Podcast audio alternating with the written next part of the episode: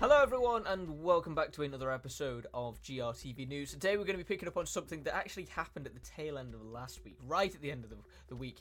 Um, a rumor came out. It's about it's quite a big rumor actually because it's it's sort of one that we've been talking about for a while.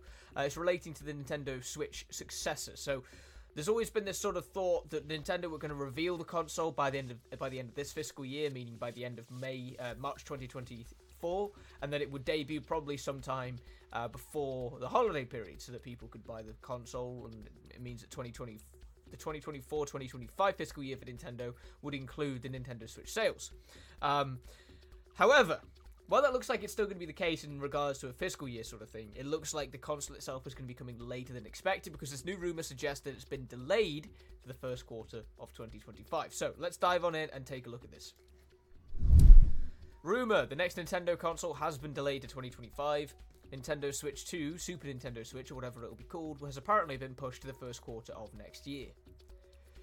It feels like rumours about the next Nintendo console have been popping up every week for a few months now, so the ones claiming the Super Nintendo Switch slash, Nintendo Switch 2 will launch this fall seemed quite believable. Unfortunately, that's not apparently the uh, case anymore.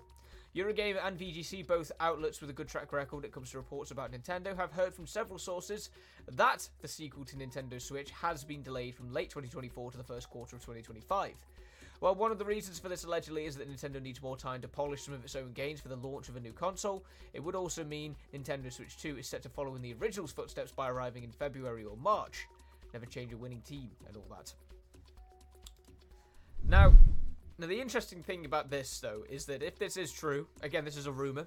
Um, the console hasn't even been announced, and we're already talking about it being delayed. So, um, you have to sort of wait for Nintendo a little bit before we uh, before we, we, have any of this information confirmed. But um, if this is true, and if the console has been delayed to the first quarter of 2025, and then it's going to be coming in that sort of February, May, uh, March window, um, about a year from now, essentially.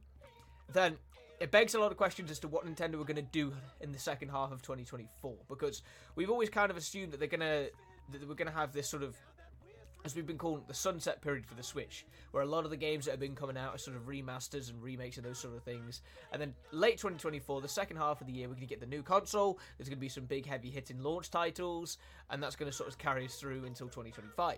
If the console's been delayed, you'd assume that those launch titles are also being delayed, that they're going to be coming along the same uh, long time, um, along the same time as the console itself, meaning the second half of 2024 is up for grabs.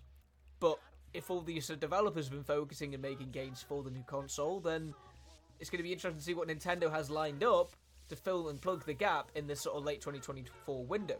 Um, it likely means that late 2024 or the second half of 2024 is going to be a less busy one for Nintendo. I wouldn't expect to see any major like 3D Mario platformer or a new, well, definitely not a new Legend of Zelda, considering Tears of the Kingdom was only last year. Uh, but I wouldn't expect to see a new 3D Mario platformer because you'd expect that to be a launch title for the new console. Perhaps that's also the case with like a new Pokemon or something. Maybe they were saving a new Pokemon to launch the console. Now the console's been delayed. Maybe Pokemon's coming later. But either way, we're not too sure yet. But the thing is, this rumor's a big one because it does leave a lot of questions, and uh, Nintendo are going to have to step up and answer them at some point because, uh, well, we're coming to the end of this fiscal year, and it's time to start making expectations and predictions about what the next fiscal year is going to bring. And that's going to most likely be in Nintendo's case.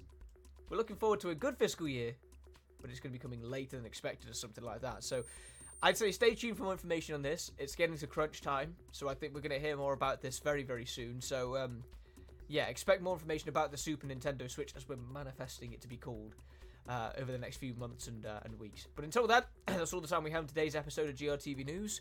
We'll be back now tomorrow for the next one of the week, so we'll see you all on that one. Take care, everyone.